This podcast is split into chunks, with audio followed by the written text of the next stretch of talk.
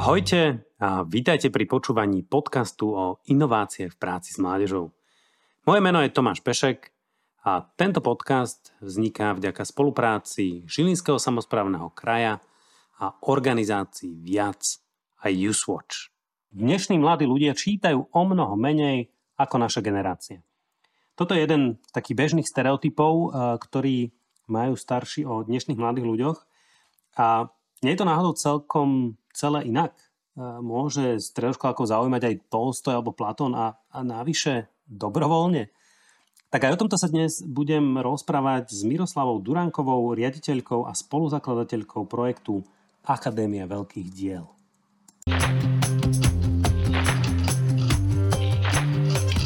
Tak Mirka, ahoj. Vítaj v našom podcaste. Zdravím. Ja by som ťa chcel poprosiť, keby si v pár vetách na úvod vysvetlila, že o čo tu vlastne ide.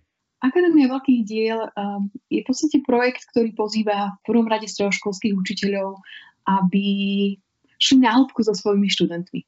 Aby si so svojimi študentmi uh, čítali uh, veľké diela, veľkých autorov, pozerali veľké filmy, nechali sa dotknúť hudby a malby alebo ovplyvniť práve týmito veľkými dielami.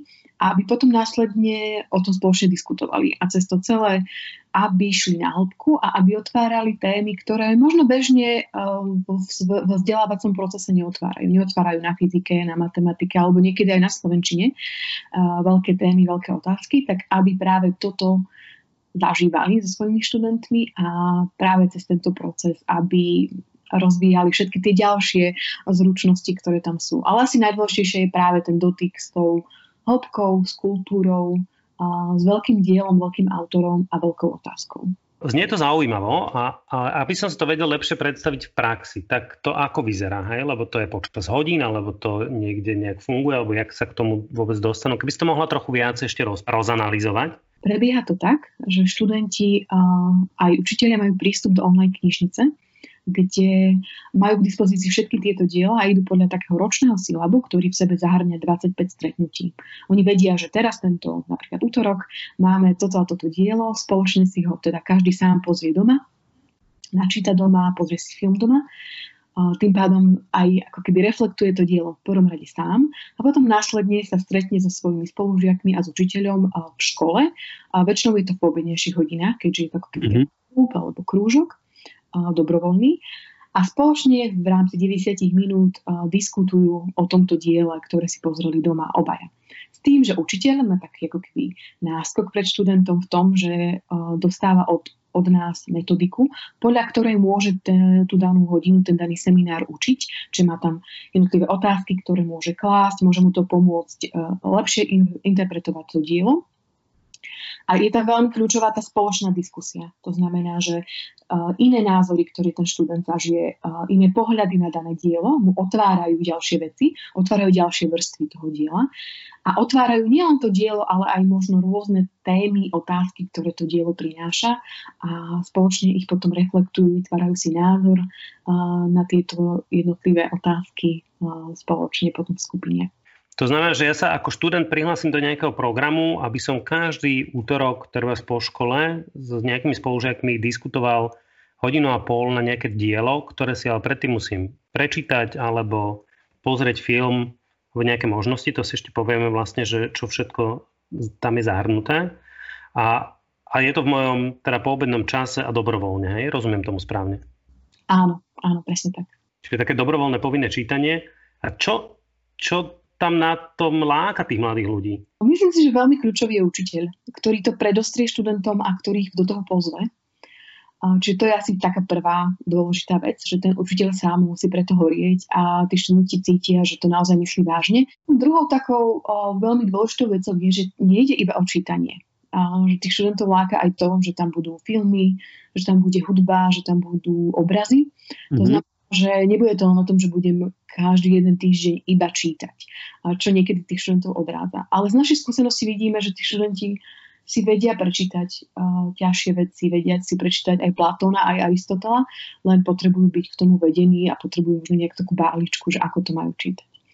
Uh, ale hej, v niečom to znie ako také sci-fi. Je to v niečom taká výzva uh, pozvať tam tých študentov, ale myslím si, že dôležitá je práve ten taký mix že to nie je iba čítanie, že je to taká pestrá škála a že myslím si, že mnohí tí študenti tým, že sa hľadajú v tom stredoškolskom veku mm, a hľadajú aj takéto svoje smerovanie v živote, tak uh, a to, že otvárame veľké otázky, možno niekedy aj ťažké otázky, o ktorých oni chcú diskutovať, mm-hmm. a že to je tiež taká vec, ktorá ich láka, že zrazu uh, sa môžu s niekým porozprávať o, neviem, o priateľstve, o klamstve, o, o pravde, o, o vzťahoch, čo sa na bežných iných hodinách možno nemajú možnosť rozprávať. Mne to potvrdzuje dve veci z mojej skúsenosti. Jedna je, že vlastne to bol veľký celoeurópsky prieskum Generation What, už je pár rokov starý, ale tam bolo veľmi prekvapivé, že keď sa pýtali mladých ľudí, jedna zo 150 tých otázok bola, bez čoho, či by vedeli byť šťastní bez kníh. A, a veľká väčšina tvrdí, že nie. A to tam vlastne presne je na tú otázku, že či teda čítajú menej alebo nečítajú, ale že to čítanie je pre mladých ľudí dôležité, aj keď možno tie formy sú dnes trochu iné. A, a druhá vec je, že moja skúsenosť je, že, že naozaj ten rozhovor na úrovni, že, že im nikto nehovorí, že čo si majú myslieť, ale reálne sa zaujíma ich názor a, a je vytvorený priestor na diskusiu, kde môžu spolu aj nesúhlasiť, je to v poriadku. Takže toto má veľmi dobré odozvy v tej mladej generácii. Úplne súhlasím. Úplne súhlasím. Že tam je veľmi kľúčové to, že zrazu ich niekto počúva.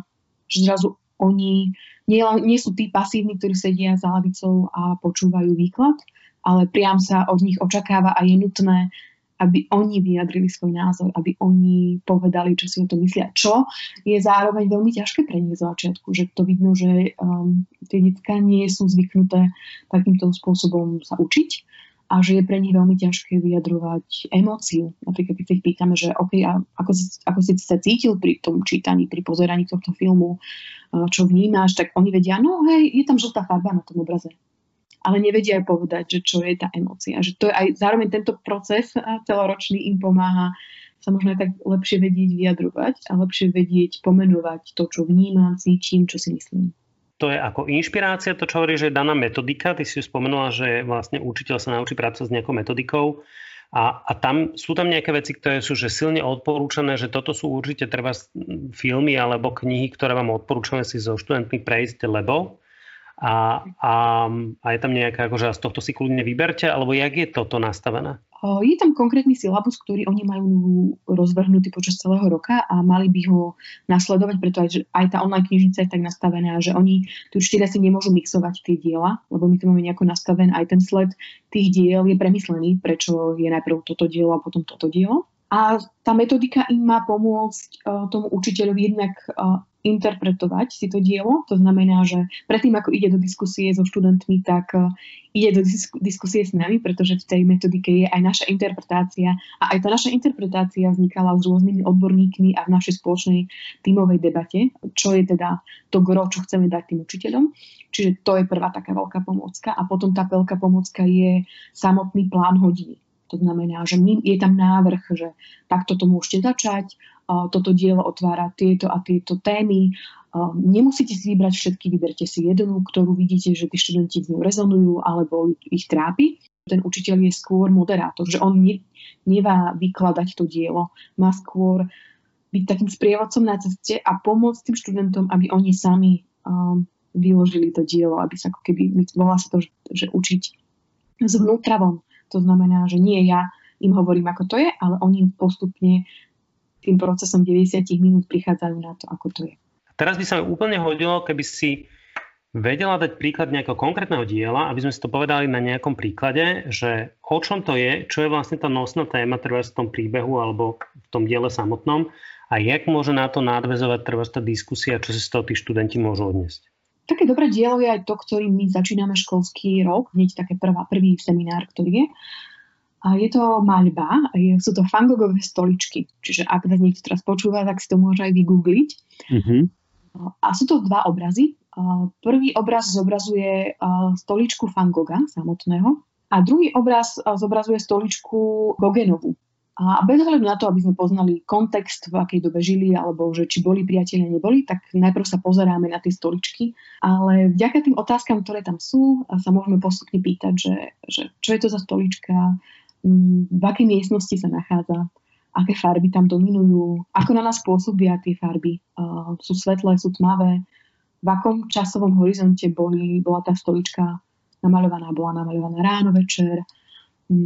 Tie obrazy sú rôzne. Jedna je namaľovaná počas dňa, druhá je namaľovaná počas noci pravdepodobne, lebo tam svieti sviečka. Môžeme sa pýtať, že kto vlastní túto stoličku, kto ju používa a čo tento samotný predmet hovorí o vlastníkovi. Mnohí tu študenti sú potom takí nervózni, že však nám povedzte ten výklad, keď sme boli v galérii, tak si prečítame nejaký výklad, ale my im povieme, že nie, nie, nie, že teraz trošku počkajte, že skúsme si to najprv sami rozobrať. Až potom prídeme k záveru, že oni sami prídu na to, že čo je vlastne za tým, aký príbeh sa odohráva za týmito stoličkami, prídu na to, že tieto stoličky vlastne zobrazujú dvoch priateľov, ktorí sa v jednom momente rozišli a môžeme skúmať, že prečo asi sa rozišli. Že ako keby aj ten, tie predmety nám hovoria o povahe týchto dvoch ľudí. No a cez tieto všetky veci, ktoré je samozrejme tých otázok je tam oveľa viac, a sa dostávame k tomu, že čo je to vlastne to priateľstvo. Potrebujeme byť rovnakí, aby sme boli priatelia, potrebujeme mať rovnakú víziu života alebo nie. Dá sa to priateľstvo obnoviť, ak sa náhodou rozídeme. Máme tam aj napríklad v závere aj takú spoločnú inštaláciu, že poznáme študentov, dobre, a teraz skúste vy máte tu stoličky v triede, tak skúste urobiť inštaláciu na tému priateľstvo z týchto stoličiek. Že ako keby oni sami sú pozvaní do toho, aby vyjadrili ten svoj názor skrz uh, konkrétny predmet, ktorý majú každý deň pri sebe a každý deň ho používajú. A zároveň ďalšia téma, ktorá sa tam otvára okrem priateľstva je, či vieme skrz predmety, ktoré používame, reflektovať to, aký sme. A ak áno, aké predmety nás definujú. A je tam zaujímavé také zaujímavé cvičenie, že študenti si môžu um, si napíšu na, na papier predmet, ktorý ich definuje podľa nich a potom sa dá do spoločného osudia a vyťahne sa a skupina má hádať, že koho je ten predmet a na 90% sa vždy trafia, čo je veľmi fascinujúce. Čiže takýto ako keby, že je tam viacero tém, ktoré to dielo otvára a už je aj na učiteľovi, ako s tou dynamikou pracuje, kam viac posunie študentov, prípadne kam študenti viac chcú ísť. Uh-huh. A to mi znie, že sa dá aj dlhšie ako 90 minút pracovať teraz s jedným dielom lebo to môže otvoriť veľmi také ako vnútorne hlboké témy medzi tými študentmi. Áno, to je pravda. Niekedy je tých 90 minút málo. Niekedy sa učiteľia, keď sú na tréningu učiteľia, tak sa boja, že čo ja budem s nimi 90 minút robiť. A zrazu prídu na to, že aj 120 minút im je málo. A, ale to je výhoda aj potom tých diel, že sa navzájom prepájajú. Že, ja neviem, o pol roka sa dostanete k téme tiež opäť priateľstva a poviete si, že aha, že tí samotní študenti povedia, že toto sme rozoberali vtedy, keď sme preberali toto dielo a sami si to prepájajú. Že to je tiež veľmi zaujímavé. Že vedie potom prinášať rôzne názory na danú tému, ktoré už si predtým prebrali.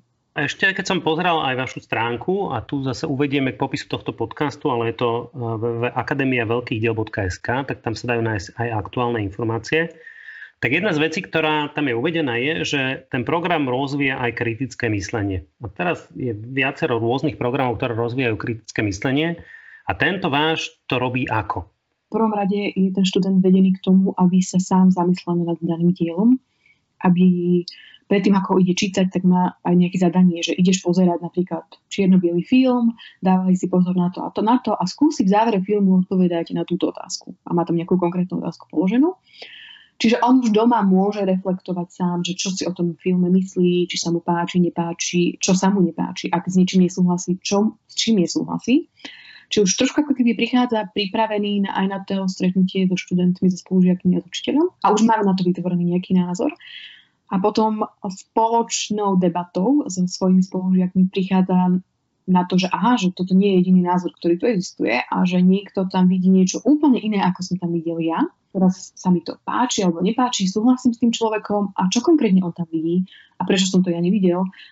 A teraz ako to nabúrava ten môj koncept, ktorý som si ja zobral z tohto diela, že mnohí tí študenti potom v závere reflektujú, že aha, že tá spoločná debata mi úplne otvorila nový horizont ktorú som ja predtým nevidel a napríklad zmenil som pohľad na toto alebo obohatilo ma to v tomto. Čiže ako keby v prvom rade si ich pozývame, aby si oni vytvorili názor, v druhom rade im to trošku tak na tej hodine sa rozbije, pretože tam počujú zrazu iné pohľady, aj pohľad učiteľa, ktorý niekedy práve, keď je tá skupina taká homogénna a má rovnaký názor, tak ten učiteľ má práve tú úlohu, aby trošku rozbíjal uh, tie ich pohľady, aby bol taký diabov advokát. A potom v závere je ideálne, ak e, tí študenti sa, sa ako keby vytvoria si na novo ten názor. Čiže je to tak, keby, ako keby taká trochu špirála, že niečo mm. viem, niečo sa mi zrazu rozbije tou situáciou, ktorá nastala.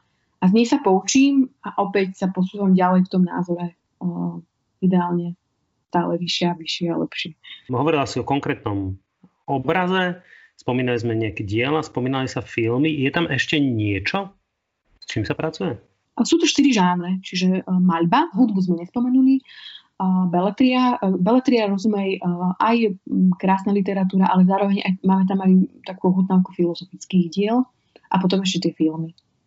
Čiže z hudbou je, že ja vlastne počúvam nejakú skladbu, hej, tak si to mám predstaviť a potom sa o tom bavíme. Áno, akože tá metodika je robená aj tak, že nie vždy dopredu si musia tí študenti to vypočuť, niekedy áno, niekedy nie. Niekedy sa pracuje s ukážkou priamo na hodine. To znamená, že študenti majú tak, tak povediať voľno, nemusia si nič chystať dopredu a mm-hmm. až na hodine sa pracuje s tou ukážkou, ktorá sa púšťa a ktorá sa možno aj viackrát púšťa a potom na, následne sa reflektuje. Znie to všetko veľmi zaujímavé. Vy máte za sebou vlastne pilotný rok a toto je nejaký prvý ostrý, ak mám správne informácie. Aké máte zatiaľ tak ako naj, odozvy, že čo je z toho najužitočnejšie, najprínosnejšie, na čo najlepšie reagujú aj učiteľia, aj aj študenti? No, začnem tými učiteľmi. Už len akože taká veľmi silná vec je, že skoro všetci, aspoň zatiaľ majú sa vyjadriť, že či budú pokračovať a zatiaľ väčšina z nich, skoro všetci chcú pokračovať, čiže to je taká veľká um, spätná väzba, že aj napriek tomu, že možno je to náročné, že o, vyžaduje to čas prípravy pre toho učiteľa, tak tí učiteľia chcú do toho ísť, lebo to vidia zmysel. A tie konkrétne veci, ktoré nám hovoria, sú napríklad, že je to úžasné dobrodružstvo že zrazu aj oni sami si musia vytvárať názor na tie veci a aj ich samotný názor je konfrontovaný so študentmi. Zároveň, že tí študenti ich veľmi obohacujú, že prinášajú také veci do tých diel, ktoré možno tí učiteľia sami nevideli. Že majú takú radosť z tej práce pedagogickej. Že zrazu jedna učiteľka hovorila, že konečne som zažila také reálne učenie. Že ako by to malo vyzerať. Um, zároveň hovoria reflektujú, že majú oveľa, oveľa lepší vzťah s tými študentmi. A potom ešte mnoho učiteľov hovorí, že oni tie všetky metódy, ktoré sa v akadémii naučili počas toho roka, používajú aj v ostatných svojich predmetoch na reálnom vyučovaní do obeda. Že a niektorých študentov majú aj na akadémii, aj na svojich napríklad hodinách slovenčiny. A že keď ten učiteľ už položí nejakú konkrétnu otázku, tak tí študenti už sa tak usmievajú, že no to je taká otázka z akadémie veľkých diel. Mm. Takže to je taký veľký prínos pre nich, že oni to potom prinášajú do tých svojich hodín. No a z pohľadu študentov um, Myslím si, že tam je veľmi dôležité práve to, čo sme hovorili, že si môžu vytvárať svoj vlastný názor a že tá vzájomná diskusia a vzájomné objavovanie je veľmi silné. A potom v tých spätných väzbách hovoria, že chcem byť empatickejší. Ináč sa pozerám na svojich rodičov, chcem si zadefinovať svoje hodnoty. Teraz nás určite počúvajú ľudia, ktorých to zaujalo. A, a dôležitá otázka si, že a keď by sa chceli teda do tohto vášho projektu zapojiť, tak to je možné ako? Určite a tá stránka, ktorá bola spomínaná, čiže akadémia veľkých diel.sk, tam máme vždy aktuálne informácie, ale ideálne je, ak e, učitelia, ale aj neučitelia, tam to treba prizvukovať, že to nemusia túto akadémiu viesť iba učitelia, nemusí byť vedená iba v stredoškolskom prostredí. Pozývame aj pracovníkov s mládežou z rôznych centier, voľných časov alebo ja neviem, rôznych mládežnických organizácií, že môžu túto metódu priniesť aj k sebe to je pre nás dôležitá informácia, lebo máme veľa aj týchto poslucháčov. Mm-hmm. Čiže všade tam, kde sa združujú mladí, môžu si takýto krúžok, takýto klub otvoriť s tým, že e, je dôležité, že človek, ktorý tento, tento klub vedie, si prejde školením. To znamená, že príde k nám na tréning, väčšinou je to dvojdňový tréning, bude niekde v rámci Slovenska alebo v Ivanke pri Dunaji, kde sídlime. Mm-hmm. Vždy je na internete, na našej stránke máme konkrétny rozpis tých tréningov počas roka a začali sme s takým online tréningom tento rok, aj vďaka, aj vďaka korone sme to trošku predizajnovali. Čiže ak si to pozrú, neviem, kedy to budú počúvať, tak si treba pozrieť stránku a tam budú vidieť, že ako sa dá zapojiť, ale určite je potrebný ten tréning. Hmm. A sme tomu učiteľovi vysvetlili jednotlivé metódy, aby si to aj sám on vyskúšal na tým tréningu a potom následne to otvorí na svojej škole s tým, že mu dáme prístup aj do online knižnice.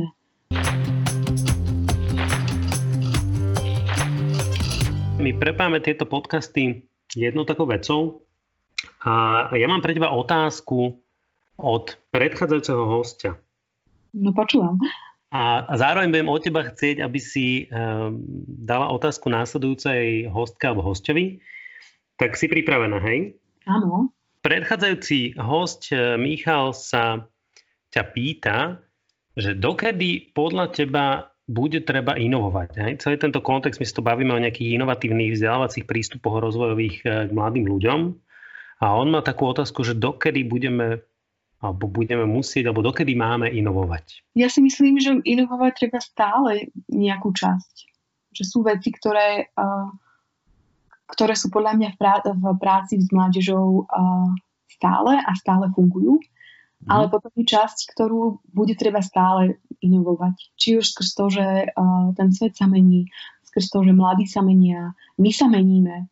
Uh, čiže stále ako keby byť v takom istom uh, strehu, reflektovať tú realitu, ktorú zažívame a prispôsobovať či už to učenie alebo prístup k mladým podľa tej reality, ktorú žijeme a čo nám tá realita ponúka. Čiže ja by som asi povedala, že stále, ale zároveň by som dodala, že myslím si, že nepotrebujeme meniť a stále inovovať úplne všetko na novo, že sú tam nejaké základy, ktoré podľa mňa sú nemenné a zároveň je tam nejaké percento, ktoré je potrebné byť stále v strehu a prispôsobovať, inovovať a byť tomu otvorený.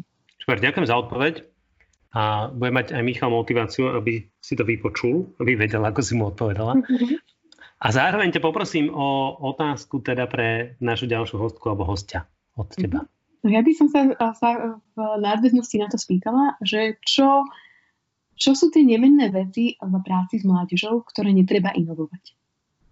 Ktoré sú takým ako keby zlatým pravidlom, ktoré stále fungujú a netreba ich meniť, lebo vieme, že stále fungujú, ak také sú. Super, ďakujem. Ja sa teším teda, ako príde odpoveď, lebo to je zaujímavá otázka.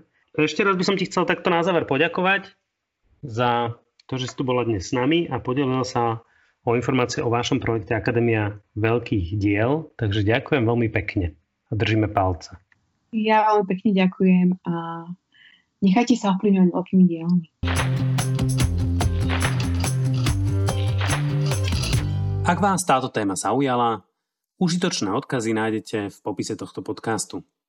Vaše postrehy a dojmy nám píšte na podcasty zavináč ozviac.sk, kde sa potešíme aj typom na ďalšie zaujímavé témy či hostí.